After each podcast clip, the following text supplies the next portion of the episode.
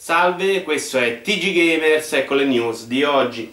Mass Effect Andromeda non arriverà su Switch, però con un po' di fortuna forse potrebbe arrivare No Man's Sky.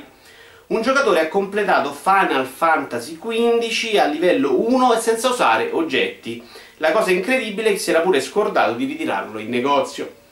Dopo 18 mesi, primo contatto alieno in Elite Dangerous, doveva prima votare il codice etico. In Iran è stato bloccato Clash of Clans perché promuove la violenza, quindi se lo scarichi ti tagliano la testa. Per il CEO di Nvidia, Switch lascerà la gente a bocca aperta. Insomma, Nintendo con Wii U ce l'ha buttato dietro e ora. Super Mario Land per Game Boy è stato interamente ricreato con Super Mario Maker. Non lo dite in giro, Nintendo ce lo fa pagare 15 carte in più. Cancellato Scalebound, ma è ancora la migliore esclusiva Microsoft per il 2017 hackerato il mini NES, adesso è un inutile emulatore che costa 60 euro di troppo. Phil Spencer assicura Xbox continuerà a prendere dei rischi, Scorpio avrà quindi tre Kinect.